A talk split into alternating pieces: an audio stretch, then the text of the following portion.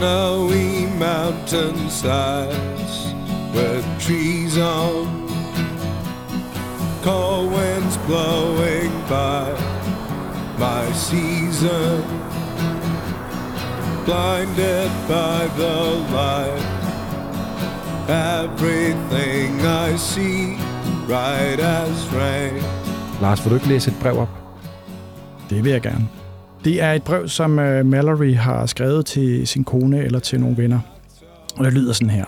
Min Gud, det er et infernalsk bjerg. Koldt og lumsk. Og så fortsætter han. Det er ærligt talt en ulige kamp. Faren for at blive fanget er alt for stor. Den styrkemargin, vi har i de store højder, er alt for lille. Og måske er det galskab at prøve igen. Men hvordan kan jeg lade være?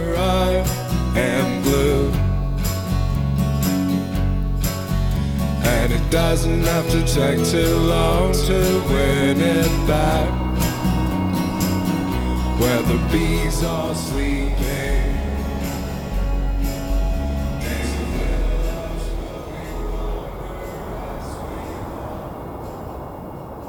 Hillary og Tenzings bestigning af Everest i 1953 blev en verdenssensation.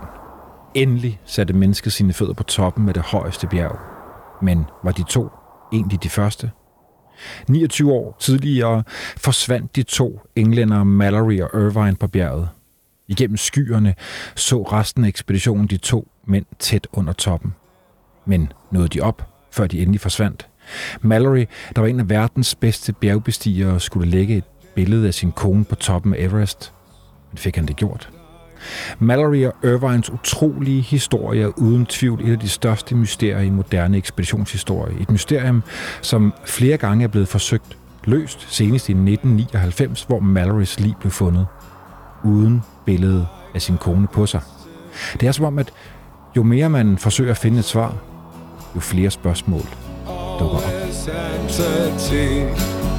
No measure. That's my allergy. Find out what it means to me. And it doesn't have to take too long to win it back.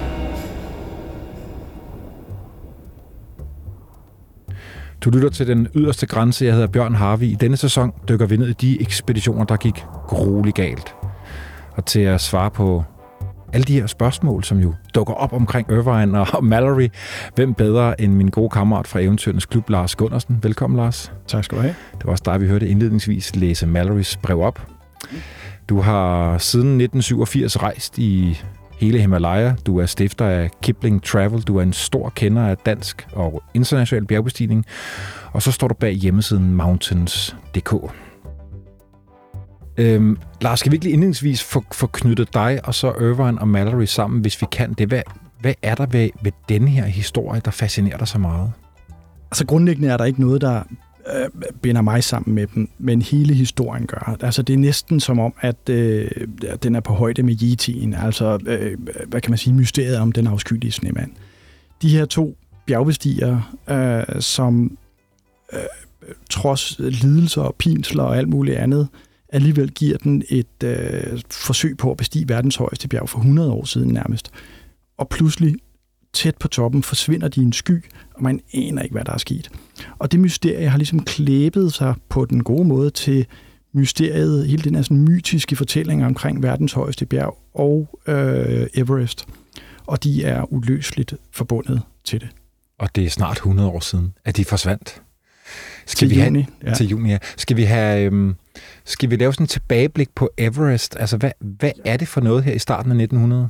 Ja, altså se, øhm, bare for, altså i 1830'erne, 1840'erne, der starter man med at måle Indien op. Og det gør man egentlig ikke for at finde øh, verdens højeste bjerg. Det er sådan et biprodukt derfra, kan man sige.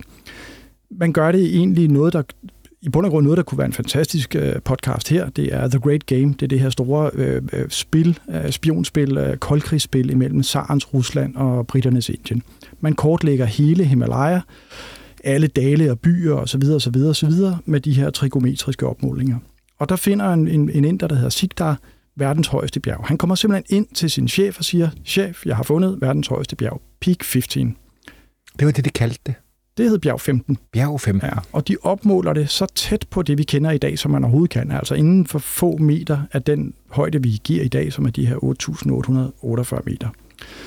Det blev så opkaldt efter chefen for det hele. Uh, han hedder George Everest, og det var i virkeligheden imod hans vilje, men det kom deraf til at hedde Mount Everest. Og øhm, der skete jo ikke så meget på den her tid. Altså man kan sige, at det var sådan udgangen af, af starten på, på, øh, på den her alpinisme, som var startet i England i øh, 50'erne, 1850'erne.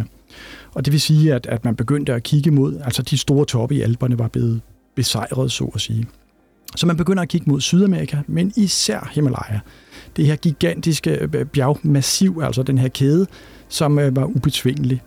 Der var øh, øh, hvad hedder det, forskellige ekspeditioner i 90'erne. Conway var op omkring K2, Montgomery forsvandt på Nanga Parbat og så videre, og så videre. Douglas Freshfield var ved Kanchenjunga. Men da man så finder ud af, at der er noget, der rent faktisk er verdens højeste bjerg, så bliver det sådan lidt et, et nationalt prestigeprojekt. Og øh, det hele det her Great Game, for lige at komme tilbage til det, ender faktisk med en engelsk minibesættelse af Tibet. Og der ser lederen, der hedder Young Husband, Everest fra en 1.500, meters, øh, 1.500 kilometers afstand. Og en fyr, der hedder Noel, som kommer til at indgå i historien flere gange, han sniger sig ind i Tibet i 1913 øh, og øh, kommer 65 km fra øh, Everest, inden han bliver ført tilbage af tibetanske soldater. Nepal var lukket, øh, så man kunne ikke komme ind fra den side, så der var kun ligesom én vej, og det var fra nord, fordi at Dalai Lama havde givet tilladelser dertil. Og en lang historie kort. Første verdenskrig sender en, øh, hvad kan man sige, en stopper for det hele. Nordpolen bliver, øh, hvad kan man sige, øh, betvunget af Perry, eller i hvert fald måske, ikke? Sydpolen gør helt stensikkert. Og i og med, at englænderne de var på højden af deres imperie tid, jamen så var det dem, der skulle have den tredje pol. Det skulle være britisk. Ja, det var det, Everest blev kaldt. Lige præcis. Hvor mange af de her store bjerge, husker jeg, Lars, var ligesom på en måde tildelt nationerne? Altså senere hen, Nå, det var øh, senere i 50'erne, ja, og så videre, så videre. Det her, det er den spæde start. Så Alright. englænderne, der havde imperiet, hvor solen aldrig gik ned, de skulle bare have den. Ikke? Det blev et nationalt prestigeprojekt. Øhm, så det, der i virkeligheden sker, det er, at der i, i øh, hvad kan man sige, efterkrigstiden, altså efter øh, Første Verdenskrig, der begynder man at sætte nationalt ind på at få øh, gang i og fundet ud af, hvad er det for noget med verdens højeste bjerg. De folk, der bor for foden af de her bjerge, de bestiger dem ikke, Lars. Der er ikke tibetanere og nepalesere, der ligesom tænker, vi skal op. Det er ikke et sted, Nej. de er interesseret i. Nej. Og det øh, er jo, øh, det, det er jo det pussy ved bjergbestigningen, det er, at, at det er jo sådan en, en, en det modernes menneske øh, forsøg på at gøre noget ekstraordinært, kunne man lynhurtigt sige. Og det er jo sådan en, altså måske det mest ligegyldige forhævende i verden, ikke? Altså det er noget, der kommer med meget voldsomt overskud af det her med, at man kan gå op, op på toppen af et bjerg for sjov, så at sige. Men ikke desto mindre er det det, der sker, øh, og det er jo sådan alpinismen i sin, i sin grundvold, kan man sige. Øh, næsten ligegyldigheden deri, ikke? Vi skal have introduceret Mallory. Og der er to hovedkarakterer i dag, Mallory og Irvine, men der er en grund til, at vi tager Mallory nu, og så Irvine senere. Ja, fordi øh, persongalleriet er jo sådan, er jo sådan ret spicy på den her historie, men, men Mallory er den gennemgående faktor, og Irvine han øh, træder ind øh, med, med 24-ekspeditionen. Altså Mallory er præstesøn, så vidt jeg husker, og øh, født øh, øh, i sådan en senviktoriansk øh, tid, øh, og dermed også i den tidlige del af, af den moderne sådan, bjergbestigningshistorie. Han begynder at øh, klatre relativt tidligt øh, i starten af, hvad hedder det, er det 20. århundrede, 1904. Og han klatrer øh, ret fantastisk på klippe, han kommer også hurtigt i de store bjerge. Og han havde, udover at han var, havde ry for sådan et meget liberalt øh, sind, altså han var, han var nærmest fritænker, så øh, var han øh, også kendt for en enorm styrke og sit klatremæssige mod, altså en god psyke, øh, elegance og øh, i meget, meget høj grad talent. Og det var selvfølgelig det, der førte ham til at, hvad kan man sige, til at blive datidens bedste bjergbestiger, og dermed inviteret ind på ekspeditionerne. Men han var i bund og grund også kendt for at være ganske distræt og klumset og fjumret, øh, og, øh, og det er meget godt udtrykt ved Bruce, der var en senere ekspeditionsleder på Everest der i 22 og 24. Han sådan, meget sådan relativt tørt bemærket, at han er da meget sød, men han glemmer altid sine støvler. Okay. Og, og det øh, er der faktisk nogle eksempler på senere hen. Så Mallory, dygtig klatrer, skolelærer, klar til Everest. Og øh, han, han er jo stadig på, på tidligere ekspeditioner. De er vel også vigtige at have med, Lars, i forståelsen af, hvad der sker i 24. Er det for tidligt at springe frem til 1921 nu? Nej, det er det ikke, fordi hele det her øh, tid efter Første Verdenskrig bliver sådan set brugt som løftestang til at sige, nu skal vi have, nu skal vi have nakket The Big Bastard. Ikke? Øh, så, der er næsten også en krigsretorik på det. Ikke? Ja, det er sådan man, lige man, før. Man, man er i krig med bjerget. Man, de omtaler sig selv, nogle af dem. Jeg ved ikke, om Mallory gør det som soldater. Ja, de betvinger altså et, et bjerg øh, og så videre. Så det er jo sådan lidt en anden måde, end vi ser det på i dag. Det må man sige. Og meget sådan symptomatisk for den øh, stil, så udpeger man selvfølgelig også en adelsmand. Øh, Howard Bury hedder han, som egentlig ikke havde nogen synderlige erfaring, og som det fremgår sådan af forskellige ekspeditionsrapporter, så formodentlig var lidt af et røvhul. Øhm, og hvem er han? Er han ligesom ekspeditionslederen? Ja, han er ekspeditionslederen på den første ekspedition. Og der var en hulens masse ævl og kævl i optakten hjemme i England. Øh, og, og sådan brødnid og nag øh, mellem ekspeditionsmedlemmerne øh, osv. Men det, som de skulle, det var egentlig overhovedet ikke at bestige Mount Everest. De skulle ind, altså en gudeopgave, ikke? Blank on the map. Gå ind til foden af verdens højeste bjerg. Find skidtet. Find bjergkammene, find dalene, find øh, ud af, hvordan er topografien og geografien hænger sammen. Du er, altså, født, du er født for sent, Lars. Okay, 100 år. um, hvad det angår. Og, og uh, de når ind, og de går, du ved, som man gjorde dengang med dusinvis af bager, 700 heste, eller hvor meget det var, et eller andet. Øh, og de kommer fra øst, altså de går op fra Darjeeling og ind i Tibet, og så drejer de vest og forsøger at finde Mount Everest. Og i starten kan de ikke rigtig finde nøglen derind til, så det ender med, at de går ned i noget, der hedder Kartadalen og krydser et øh, uh, 7.000 meter højt pas, der hedder Lakpa-passet. Og de uh, kommer ind til Rongbuk-klosteret, øh, og de uh, rekognoserer i stridestrømme, altså sådan helt fantastisk. Og det er egentlig der, at uh, Mallory går op i et, uh, hvad hedder det, et højt pas, uh, der hedder Nubla, og kigger ind på et bjerg, der hedder Pumuri, men også kigger ind i en dal ind i Nepal uh, på Mount Everest, og han kalder den Vestdalen Western Kum, og det hedder det stadigvæk. Så det er faktisk Mallory, der har opfundet det ord øh, okay. på Western Kum, øh, hvor at, at man går op i dag. Der er jo drama på den der 21 ekspedition, så vidt jeg også husker.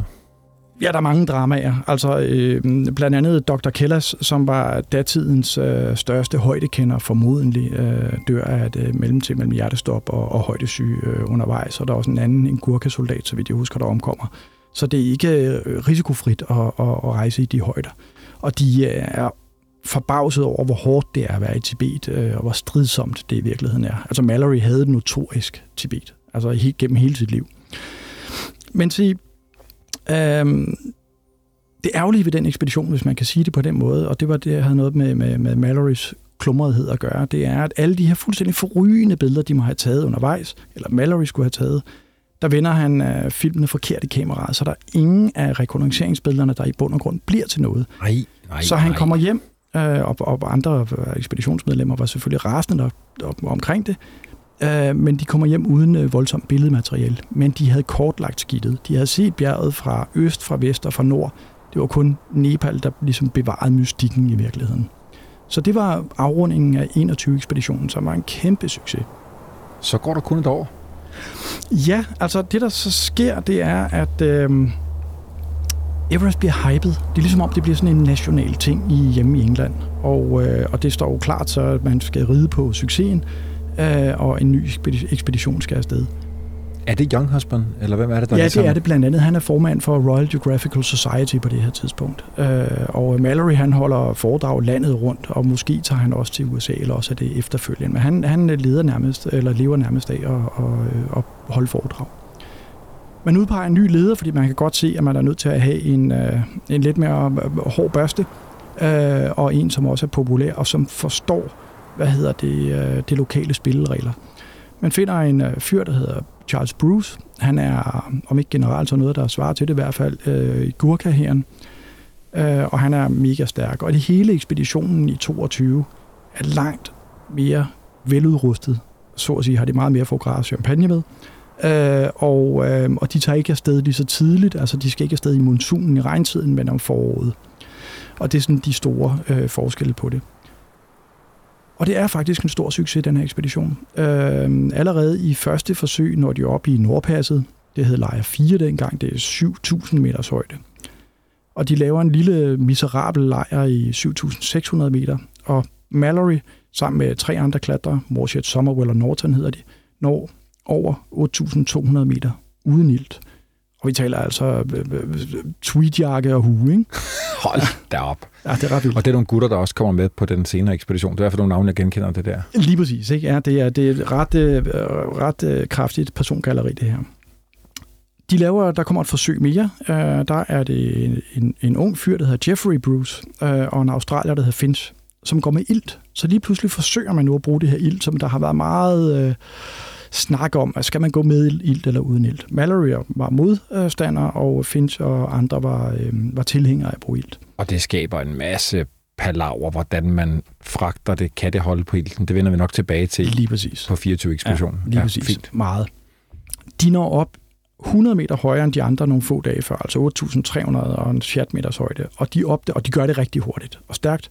Og det vil sige, at der er slet ingen diskussion om, at ilten virker eller ej. Det gør den bare. Øhm, og det er ret vildt, ikke? Altså ham, den unge Bruce, det var første gang, han var på et bjerg. Altså første klatretur whatsoever, og han øh, slår verdensrekord i højde. Altså det er jo noget, man ikke kan gøre mere. Og Finch, han var bare en hård banan. Han var australier og kunne klare hvad som helst. Og Bruce sagde engang om ham, at han børster tænder den 1. februar og tager bare et bad, hvis der er varmt vand. Og ellers venter han til næste år. Jamen, jeg elsker de der. Der er legendariske citater. Det er fedt. Det er fedt. Ja. De laver tredje topforsøg, fordi de tror, de tror jo faktisk på, at de kan bestige bjerget. Um, men det var også sent, da der var faldet sindssygt meget sne.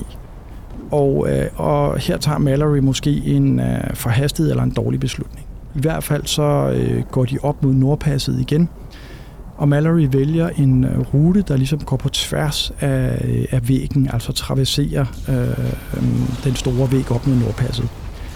Og undervejs så går der en lavine, øh, og de ryger alle sammen i den nedad, øh, men der er syv sherpaer, der omkommer. Det er altså en gigantisk katastrofe. Og den største enkelstående øh, katastrofe, så at sige, indtil 1996, hvor at øh, Doc Scott og Rob Hall og så videre øh, omkommer. Nej, Ja, lige præcis. Ja. Det var meget øh, barsk, ikke? Lars, jeg har, læ- jeg har læst, at, at Valerie faktisk påtager sig skylden for den, for den ulykke der. Ja, det gør han, og han er også nødt til det. Øh, fordi det er ham, der står som klatreleder på det givende tidspunkt. Er det ham, der udløser den? Det ved vi ikke. Altså, okay. øh, de står deroppe, og der er for meget sne, og det er ny sne, og, så det kan være hvad som helst. Men et eller andet sted bliver den jo uløst, kan man sige. Ikke? Men den her, det er jo fuldstændig rigtigt, den her sådan senviktorianske held, som han er blevet til, han får lige pludselig for puklen, øh, fordi at der er så mange, der er omkommet. Og øh, Somerwell, han øh, ønsker sådan set selv, at han var blevet begravet i sneen sammen med dem, fordi han siger, at det her det er ubærligt. Nu nævnte du, at han året før i 21 havde sat filmrullen forkert i kameraet.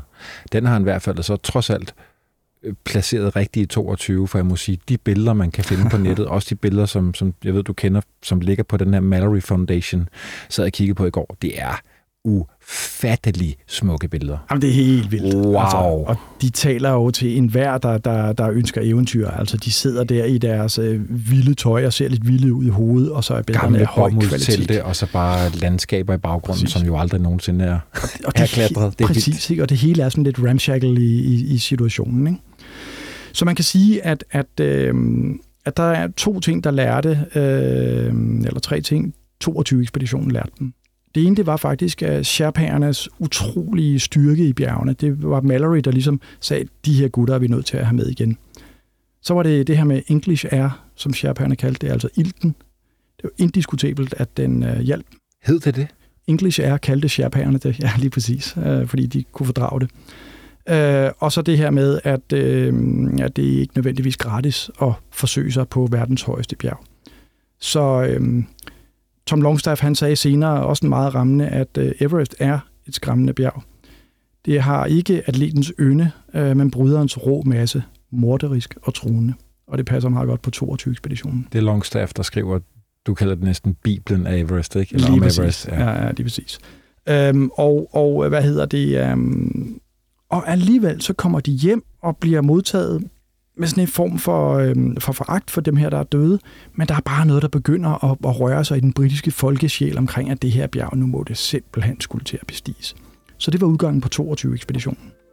Så går der to år. Mallory, jeg tænker også Young Husband fra The Geographic Society er ja, får lavet endnu mere reklame, endnu mere omtale. Ja, altså han er jo navnkundig på alle måder.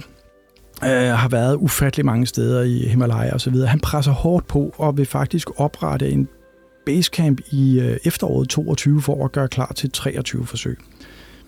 Uh, forskellige grunde, blandt andet økonomi og så videre, er de nødt til at udsætte det i uh, 24. Til 24. Ja, til 24, ja. Ja, klart, lige Ja. ja. præcis. Ikke? Ja. Og her var Mallory meget i tvivl om sin egen deltagelse. Der var ingen tvivl om, at han var ligesom blevet Mr. Everest i, øh, i England, øh, og alle ville have ham med. Men han havde, du ved, han havde fået et fast job, måske for første gang nogensinde som lærer, og det hele var begyndt at, og, øh, og sådan at spille for ham på hjemmefronten. Og han havde virkelig Tibet. Og så frygtede han i høj grad indflydelsen fra Everest over ham. Og øhm, det er der måske en god grund til. Var han besat af det? Besat er et meget stærkt ord, hvor han... Øh, han kunne nok ikke sige sig fri fra at ville være den, der lirkede bjerget op der, der er jo flere meget berømte citater forbundet med den her 24-ekspedition, Lars. Et af dem, måske et af de aller mest kendte i bjergbestigerverdenen, det ved du, det er Because it's there, fordi det er der. Det er vel her omkring, at han bliver spurgt af en journalist, hvorfor er det, I skal op på det bjerg? Ja, som jeg husker det, er det en amerikansk journalist, der spørger sådan lidt sådan, altså, hvorfor? Altså, står på en alpetop ikke? Og så svarer han blandt meget andet, fordi det er der. Og det er jo ufattelig rammende for, hvorfor de gør det. Det er ret fantastisk. Det er, det er lidt eventyret. Kom ned til en marketern, ikke? Fuldstændig, ja. Vi skal afsted på 24-ekspeditionen. Hvem, øh, hvem er med? Flere af dem, der har været med tidligere, er med. Ja, det er de. Altså, øhm, der sker noget markant ved 24, men det er Bruce stadigvæk, fordi han gør det godt. Øh, og han er meget, øh, hvad hedder det, han er sådan en, en, et populært genvalg, så at sige. Altså, hele England følger jo med i det her, skal man huske, så de kunne heller ikke bare gøre, hvad de ville. Finch kommer ikke med. Han er australier, han er lidt for meget, altså han er simpelthen for rå, og han øh, fraterniserer for meget med de lokale osv. osv. Øh, og derfor så bliver persongalleriet udvidet med en ung mand på 22 år, der hedder Andrew Irvin, også kaldet Sandy. Lyshåret fyr øh, og meget ung, uden øh, klatreerfaring, men monsterstærk. Jeg kan ikke helt huske, jeg mener, han var kaproer eller sådan noget, og havde været en del på Spitsbergen og, øh, og så videre. De anså ham for at være øh, et godt bud, men så var der også det, at han var ingeniør, og han var teknisk dygtig, og det havde man brug for i forhold til at kunne håndtere alt det her med ilten, og få repareret øh, de her øh, regulatorer osv., som, som notorisk gik i stykker hele tiden. Så han blev sendt på nogle klatreture og viste sig faktisk at være en ganske dygtig klatrer fra det udgangspunkt, han kom fra. Så Irvin blev hermed indgangen til Mallory og Irvin. Vi har flere forsøg i 24. Vi har skrevet tre mm. Punkter. Først et topforsøg. Ja. Dernæst, at Norton kommer højere op end nogensinde før. Og så det tredje, der så er det sidste. Skal vi starte med det der topforsøg? Det Ja. første. Hvem er det, der er på det? Se, øhm, og måske endda en lille skridt tilbage, fordi Ja, det er jo fint. sådan ret underholdende, fordi at Bruce, der var så populær og så videre, han, øhm, han øh, tillod sig at tage på en tigerjagt i Jamen, det er rigtigt. inden afgang, og det er jo alene det at tage på tigerjagt, er jo ret vildt, ikke? og han får så meget malaria, han er nødt til at overgive ledelsen til Norton. Og Norton havde egentlig været klatremæssig leder, og det var taget fra Mallory på grund, formodentlig på grund af 22, øh, hvad kan man sige, ulykken. Så lige pludselig var Norton lederen, og så blev Mallory alligevel klatreleder. Uh, og de går ind til bjerget den her gang noget mere målrettet. Nu kendte de jo ligesom vejen, uh, og uh, opretter de forskellige lejre. Og så er det fuldstændig rigtigt. I første topforsøg, der er det Mallory og Bruce, der går op. Og de når 8.170 meter uh, i allerførste forsøg. Det er ret godt gået. Er det uden det The British Air? Og det husker jeg ikke, men jeg mener faktisk, det er med, men det er jeg vel i tvivl om. Øhm, på vej ned, der er det aftalen, at de skal møde Summerwell og Norton, øh, som skal stå for andet forsøg. Og det gør de også. Summerwell og Norton, de, øh, hvad hedder det, de beslutter sig for at gå en anden rute øh, end, øh, end Mallory, der var kendt som en mand, der gerne ville gå op på kampen og graterne, ligegyldigt hvor han var i bjergene.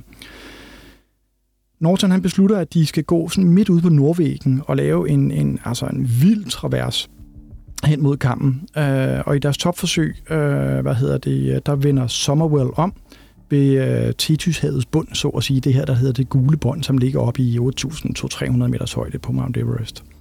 Og han tager nogle fuldstændig forrygende billeder af Norton, øh, som når 8.500-600 øh, meters højde ind til den her dybe slugt, der går nærmest fra toppen af og hele vejen ned til bunden. Den, som øh, i dag er kendt som Norton Couloiren.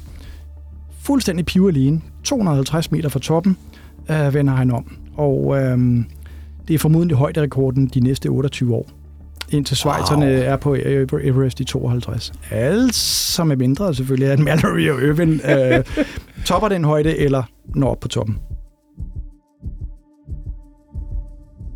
Lars, jeg har læst, at Summerwell er ved at dø af hoste.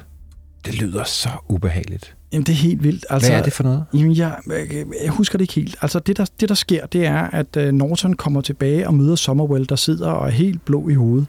Og det viser sig, at uh, ilten er, er stoppet på en eller anden måde. Men han har også fået en hoste, der gør, at uh, han nærmest ikke kan få vejret og han hoster et eller andet op. Jeg har glemt, hvad det er, men det, det øh, følger ham resten af livet faktisk, øh, det her, han hoster op. Altså et eller andet vildt, han hoster Ej, op. Nej, nej, Norton er blevet snibblind, kan, og Norton er kan blevet noget Lige præcis, ikke? og de sidder nede i, øh, i Nordpasset, alle sammen. De når ned i Nordpasset i, i sikkerhed. Og tænker situationen lidt an. Hvad skal der ske? Øh, skal vi give op? Og så videre. Hvem insisterer på det sidste og tredje for topforsøg? Ja, det er der ikke rigtig nogen, der gør i starten. Øh, så vidt vides, så øh, ligger de, øh, de er jo plaget af sult og udmattelse og højde og kulde og alt det skidt, som Everest også byder på. Ikke? Øh, altså, det, vi fatter jo slet ikke. Altså, de ligger der i deres tweedjakker med tæpper, altså og forsøger at overleve. Ikke? Øh, Mallory troede ikke rigtigt på situationen. Og alligevel så... Øh, så laver de et desperat forsøg, og det er Mallory og Irvin, den unge mand. De to er kommet fantastisk ud af det med hinanden, helt fra båden, altså de sejlede til, til Indien i. Og, øhm, og hvorfor gjorde han det? Og det er måske fordi, som øh, vennerne sagde om ham, fordi Mallory er Mallory. Ja. Lige præcis, ikke? Ja. Jeg har faktisk, nu har jeg siddet og, jeg bliver også fascineret af det her, Lars. Jeg har også siddet halve hele nettet op til, vi skulle mødes i dag og, og få noget obskur dokumentar på nettet. Ja. En af dem, hvor vi, og jeg ved, vi kommer og bringer en lille lyd med ham senere i afsnittet, med ham, der hedder øh, Odell, uh, ja. som jo er, så vidt jeg husker, geolog og med. Og han, han skulle jo have været op på toppen, men bliver så, så fravalgt, og han sidder ja. i det interview som en sådan rigtig britisk gentleman og siger fuld forståelse. Ja. Måske også, fordi han jo så er i live. øh, og ja. siger, at det var, det var helt fint, at Irvine blev valgt i stedet. Og han siger, at det var, fordi Irvine jo var den her ingeniør og, og, og kunne det med ilten. Ja. Hvad var det for nogle problemer med ilten? Men jeg tror, det var flere ting. Altså, som jeg har forstået, var det også fordi, at Irvin ikke havde været i højt på bjerget, så han var frisk. Altså ligesom at sætte en ny spiller ind på banen. Alright. Og så var han et teknisk geni. Altså hver gang der var noget, der var gået i stykker på ekspeditionen, så fiksede Irvin det simpelthen på tre minutter. Og de her regulatorer og, og hele det her sådan teknik øh, fra, fra øh, trykflaskerne til, til, til iltmasken er kompliceret og var, og var relativt dårligt lavet, og det var jo transporteret altså over ørken og bjerg og vand osv. Så, videre, og så, videre. så det var også godt og vel slidt. Og alligevel kunne øh, Irvin stort set redde det hver eneste gang, så derfor også. Det er øh, Odell, der også tager det sidste billede det er det nemlig. Af de to. Ja, det berømte billede, hvor ja, de er på vej op. Berømt billede, hvor man har nogle bomuldstelt ja. i baggrunden og store bjerge, og så de to mænd, der sådan, måske kigger lidt ned i jorden og ser koncentreret ud. Fuldstændig. Nu, nu er det på vej. Lige præcis. Ikke? Og det er jo i virkeligheden det, der sker. Altså, øh, de der to fantastiske venner, de som jeg har forstået det, går de faktisk på, præcis på det billede, hvor, eller øh, på det tidspunkt, hvor et billede bliver taget, ikke? Øh, og laver topforsøg. Og de går op i en eller anden lille, usel, miserabel lejr i øh, 8.100 meters højde og gør det godt. Og her øh, fra øh, højdelejren øh, laver de, som var det her lille usle sted, laver de det her berømte øh, topforsøg øh, den 8. juni 1924, den dag de forsvinder.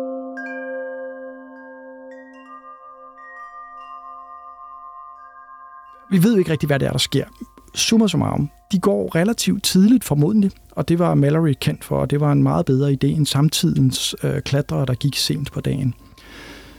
Det man ved, det er, at øh, Odell, som vi talte om før, der har taget billedet, han, øh, som ellers har været selskaben til topforsøget, han går op for at møde dem, og det var sådan set aftalt. Så han går op i deres toplejr, og han finder den i altså miserabelt rod. Der ligger alt muligt gøjl ude foran, og inde i teltet, og meget har de efterladt osv. Og, og måske har de gjort det, øh, fordi der har været bøvl med iltet, ilten, og måske har de gjort det, fordi at de skulle spare vægt. Altså de har vidst, at det her det vil blive op ad bakke på alle måder.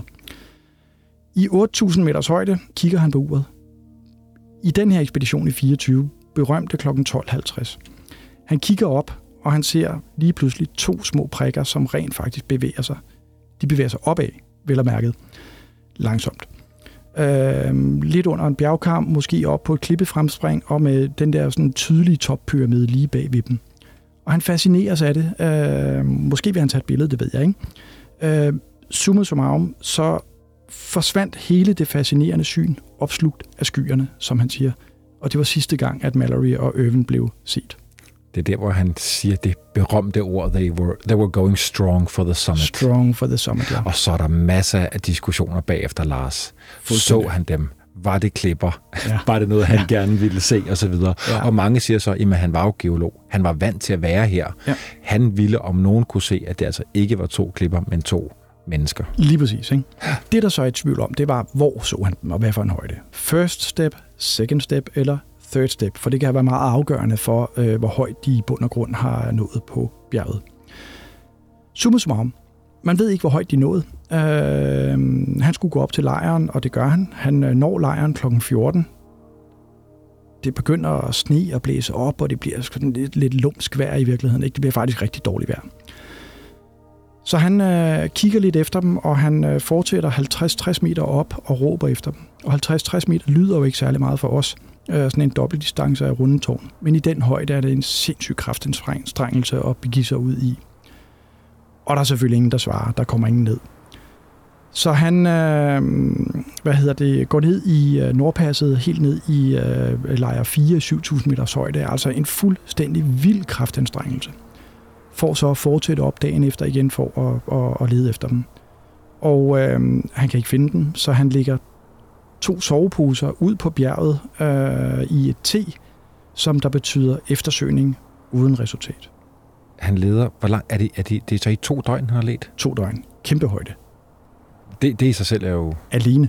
Ja. Ja, det er ret vildt. Jeg, jeg, jeg kigger på dig og siger, vi trykker lige pause i vores ja. snak, Lars, for vi har jo lyd på det her. Uh. Odell, der sidder som en gammel mand og fortæller om, at han tager op i det her, du kalder lumske vejr. Det begynder at blæse op, og han, øh, at han ikke øh, finder dem. Lad os lige høre det en gang. Gerne. It was blowing very hard and blowing, blowing snow and mist stuff. Visibility was bad, very bad. Anyhow, I got back to bivouac uh, tent after looking for them above Camp 6 that's above 27,000 feet. I got up, I don't know, I got up somewhere between 27 and 28,000 feet and uh, got back there. I signaled by a very primitive means, by means of sleeping bags placed a certain position on the nearest patch of snow, which I did, indicating couldn't find them and that we must conclude that they were lost.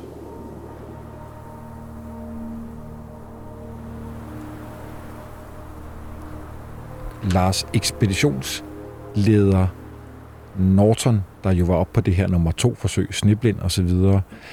Hvad tænker han nu, fordi han var jo blevet, han var jo blevet ansvarlig ja, de for det hele. De ved jo ikke særlig meget på det her tidspunkt.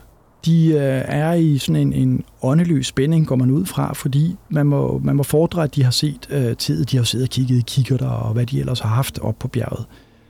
Det man ved, der sker, det er, at øh, at Odell går op og søger igen og finder ikke noget som helst. Altså, der er helt tomt på bjerget. Og dengang laver han et øh, stærkere signal, så at sige. Han tager seks tæpper, altså tæpper, de har tæpper med på Everest, nå, det er så hvad det er, og ligger dem, og ligger dem i et kors, øh, og så vidste alle ligesom, at alt øh, håb var ude for at finde den. Så det var øh, 1924, bare tre ekspeditioner inden i Everest historie. 11 omkomne. Værsgo.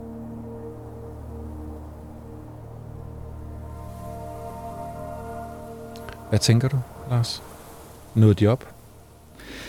Øhm, nåede de op. Ja, et eller andet sted, så er der jo noget, der, der trigger mig til at sige, hvor kunne det være fedt, hvis de nåede toppen. Ikke? Altså, jeg kunne godt tænke mig, at de har nået toppen. så kan man vente om og sige, er der nogen som helst beviser for, at de nåede toppen? Nej, det er der ikke. Er der nogen som helst beviser for, at de ikke nåede toppen? Nej, det er der heller ikke. Så hvad skete der i virkeligheden? Ikke? Altså det vi ved, det er, at øh, Valerie på et eller andet tidspunkt er styrtet. Det kan vi komme tilbage til, hvor, hvor, hvorfor vi ved det.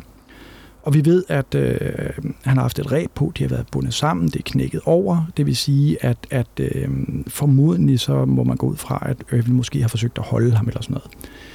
Vi ved, at de var meget højt oppe, og vi ved, at, øh, hvad hedder det, at de var relativt tæt på toppen, og at vejret var dårligt. Og så ved vi, at de ikke kom ned igen.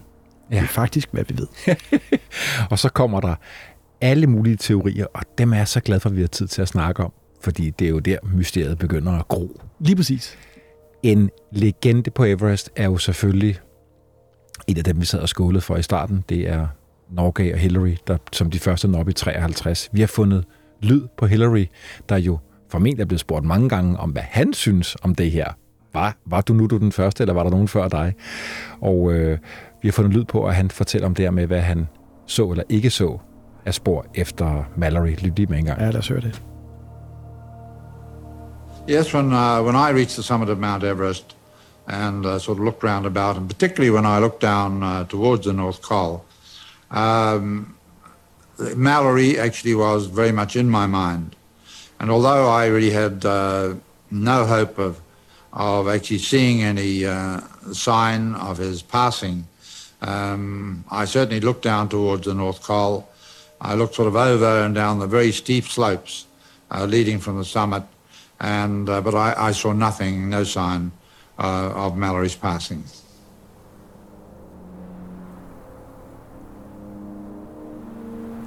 Lars, man begynder jo i, i, øh, i årene, ja, altså ret tidligt egentlig, og så frem til næsten i dag, at begynde at finde ting, der kunne være derfra. Jeg har skrevet et, et stikord til mig selv. 1933. Hvad sker der der? Der, der sker det, at øh, grunden til, at man ikke leder efter dem i 25, var, at Dalai Lama sådan set lukkede for adgangen til Tibet. Nå, okay. For ellers, ellers var man strøget op, fordi det blev, det blev sådan et, et, et, et nationalt traume, det her med, at Everest ikke var blevet besteget, og Mallory og Irving blev ophøjet til, til, til legender, altså instantly. Ikke? De, fik, de får lov til at gå på Everest i 33 igen øh, under Routledge. Og øh, lang historie kort, så finder de Irvins isøkse øh, oppe omkring 8.000 meters højde og bringer den med ned. Så det var sådan ligesom første indikation af, at, at de havde i hvert fald været der, så at sige. Ikke? Men hvad der var sket, blev jo ikke på nogen måder øh, hvad kan man sige, belyst. 1975, kinesisk ekspedition. Nu begynder det at blive rigtig spændende, men ja. sker der noget i årene mellem 33 og 75? Finder man noget? Vi ved jo ikke, hvad der sker, eller jo, vi ved ikke, hvad der sker i, øh, på den kinesiske 1960-ekspedition, hvor man i mange år sagde, at kineserne kom ikke op og så videre, men det viser sig, at de rent faktisk formodentlig kom op øh, ved, ved bare at sende hårdt af, af klatre og bjergbestiger op. De kunne godt have haft fundet noget. Kineserne kunne ikke rigtig have det siddende på sig, så de laver en monsterekspedition, hvor de blandt andet laver en vej ind til Rongbuk-klosteret i 1975. Og øh, der er en øh, Wang Hongbao, øh, som er med, og han siger senere på en kinesisk-japansk ekspedition i 79, at de havde fundet et vesterlandsk lig, altså et engelsk lig, øh, højt op på bjerget. Øh, og det kan næsten ikke have været andre end Irvin, men det kunne sådan set også være Mallory. Hvorfor siger du, det mest sandsynligt kunne være Irvin? Uh, fordi at og det kommer vi tilbage til med 99, at Mallory lå sådan lidt et udsat sted, og, vi, og i og med, at vi ikke ved, hvor at, at Irvin var, så kunne han jo godt bare have haft det godt og sat sig ned og død af kulde, for eksempel. Det, som man heller ikke ved, det er, har de taget kameraet? Øh, og er der dermed et kamera et eller andet sted, hvor at øh, der er billeder øh, fra toppen eller under? Irvine skulle have haft et kamera på sig og dokumenteret. Det kamera man aldrig fundet. Præcis. I den her 75-ekspedition ja. mener kineserne, at de har set et lig deroppe. Ja. De har ikke taget nogen billeder af det. De har ikke rigtig kigget. ikke. Nej, fordi nu begynder... jeg ved, nu tager jeg lige sølvpapirhatten på. ja. Jeg elsker at tage den på, når det gælder det her, fordi en af de teorier, som man jo hører derude, det er, at det her kamera, det tog kineserne, mm. og så prøvede de at fremkalde filmene. Ja. Og så gik det galt. Ja. Eller og, gjorde det. Ja, fordi der siger, der siger Kodak jo, det var et, um, et Kodak VPK, eller hvad det kamera hedder, sådan en legendarisk kamera. De sagde, den der film i permafrost, den er perfekt. Altså bare fremkald den, ikke? Så, så de, de siger, der er billeder, hvis ellers der er taget nogle billeder. Men kineserne har jo aldrig rigtig sagt, om de har fundet noget. Det har aldrig været officielt. Man ved ikke, om kameraet er der. Man ved i virkeligheden ingenting. Så det vil sige, at vi må gå ud fra, at hvis, hvis mysteriet skal leve på, på sjoveste vis, så sidder Irvin deroppe og keder sig nu, ikke? jo, jo. Men, men hvorfor? Dem, der mener, der, at man kunne have fundet et kamera, og filmrullen fremkaldelsen er gået i stykker, eller ikke er gået i stykker, man nu gemmer billederne, bla bla bla. Ja. Hvad skulle kineserne have interesse ved ikke at gå ud og fortælle, at de fandt det? Ja, og det er jo fuldstændig rigtigt. Altså, der var en, øh, en artikel, som også var lidt sølvpapirshatagtig, men faktisk også meget sjovt, som ligesom belyste, at kineserne kunne ikke tåle ikke at være de første, der havde bestiget Everest fra nordsiden i 1960. Så hvis der var topbilleder, flotte topbilleder selvfølgelig, så kunne det være derfor. Man, må det er sikkert.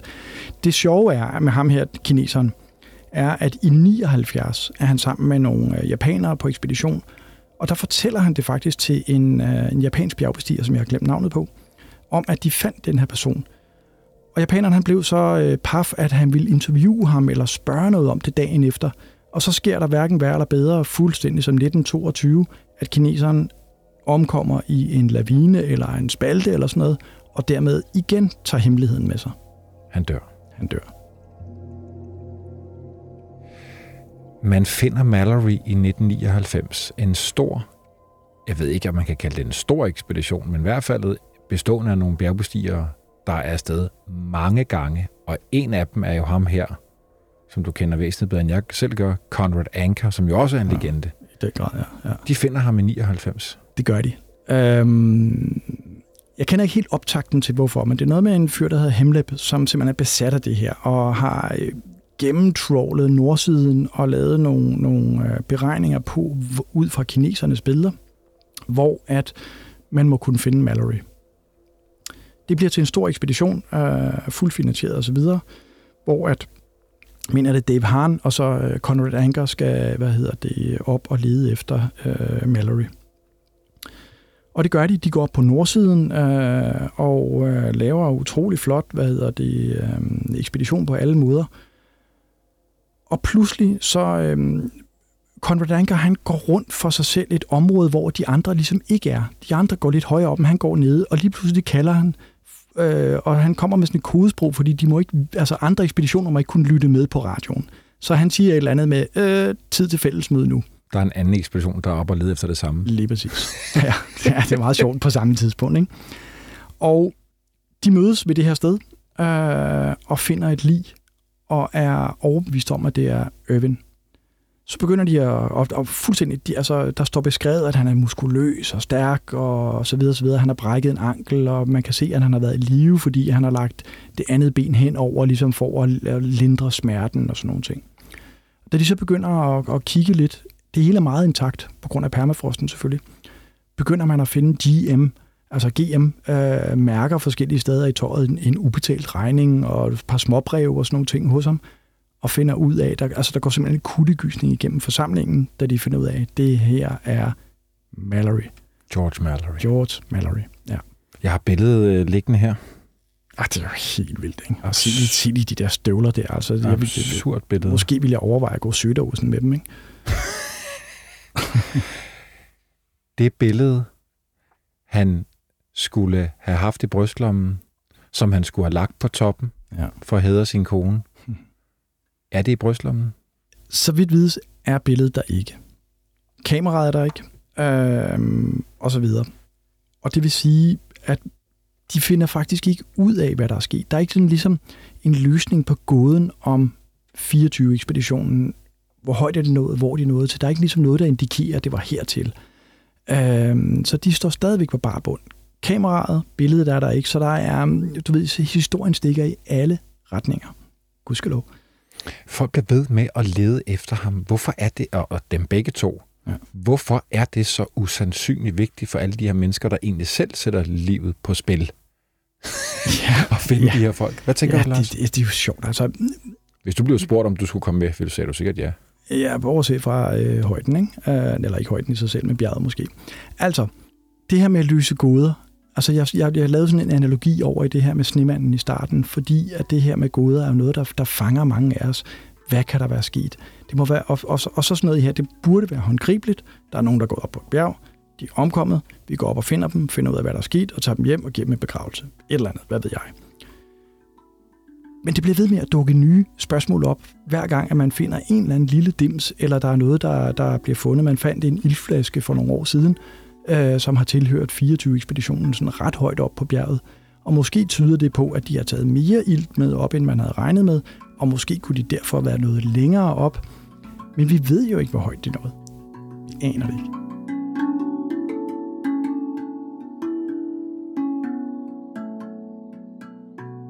Lars, du fortæller, at, øh, at, at Mallory Irvines historie bliver sådan en, en, en, en kæmpe historie hjemme i England, men den rækker jo ud i hele verden og inspirerer jo alle mulige mennesker. Jeg kan simpelthen ikke lade, jeg sidder simpelthen og brænder inde med et spørgsmål her. Det, det, det tager lidt tid at stille spørgsmålet, fordi du har jo gæstet den yderste grænse før. Afsnit ja. nummer 5. Det er efterhånden lang tid siden. der sad vi nede på etnografisk samling og optog dernede Præcis. med skæve, skæve mikrofoner. Der, sjovt. der talte du om din gode ven og danske bjergbestiger. Fantastisk karakter, Claus Becker Larsen, som jo forsøgte at blive første mand på Everest i 1951, inspireret af Mallory og Irvine.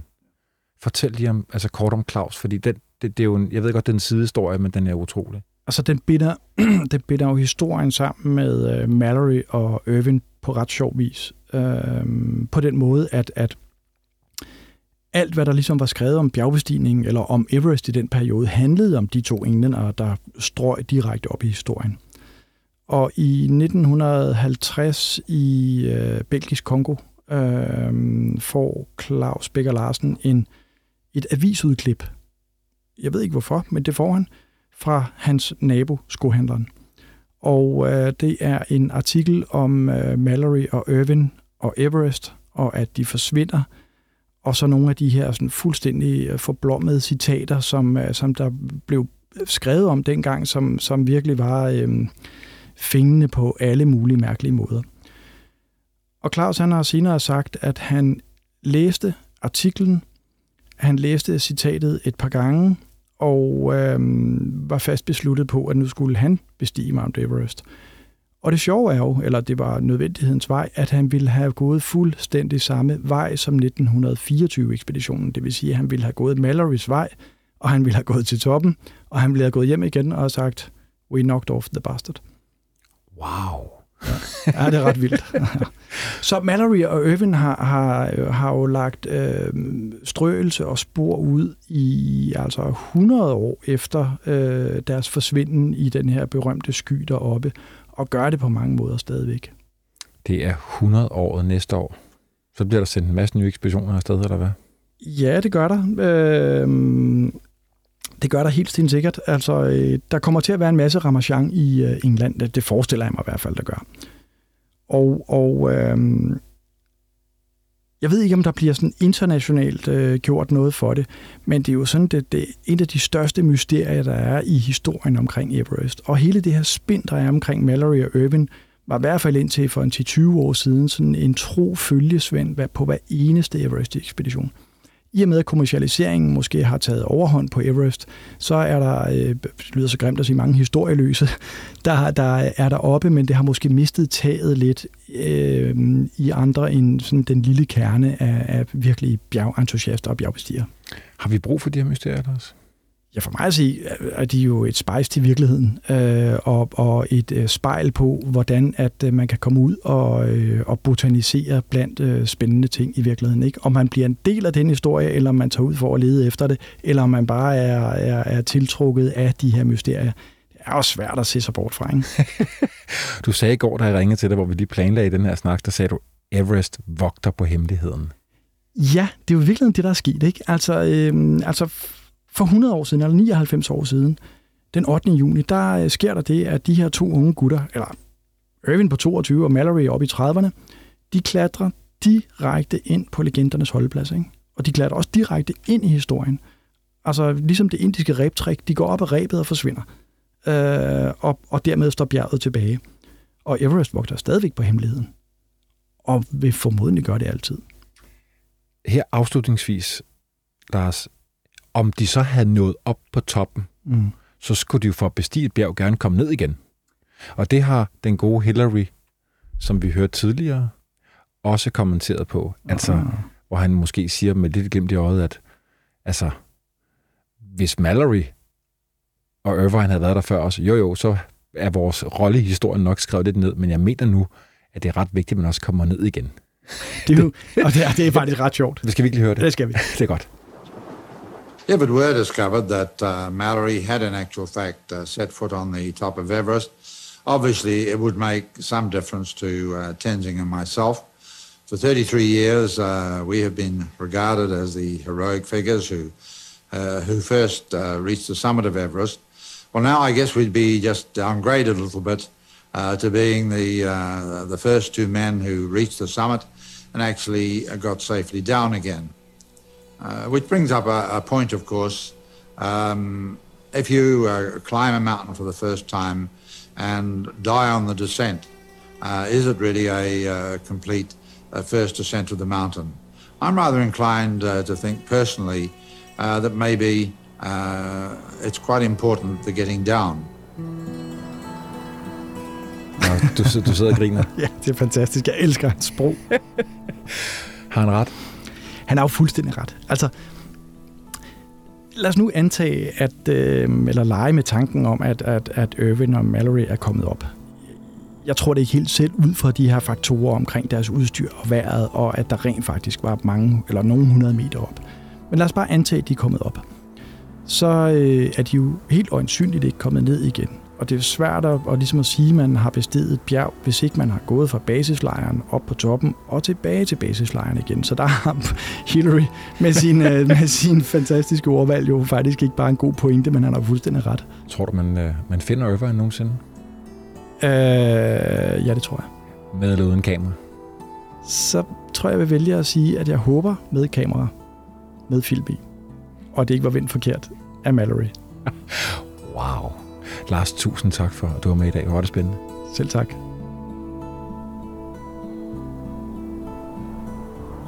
Den yderste grænse er produceret af Bjørn Harvi og Christoffer Erbo Roland Poulsen fra 24 og Vores Tid.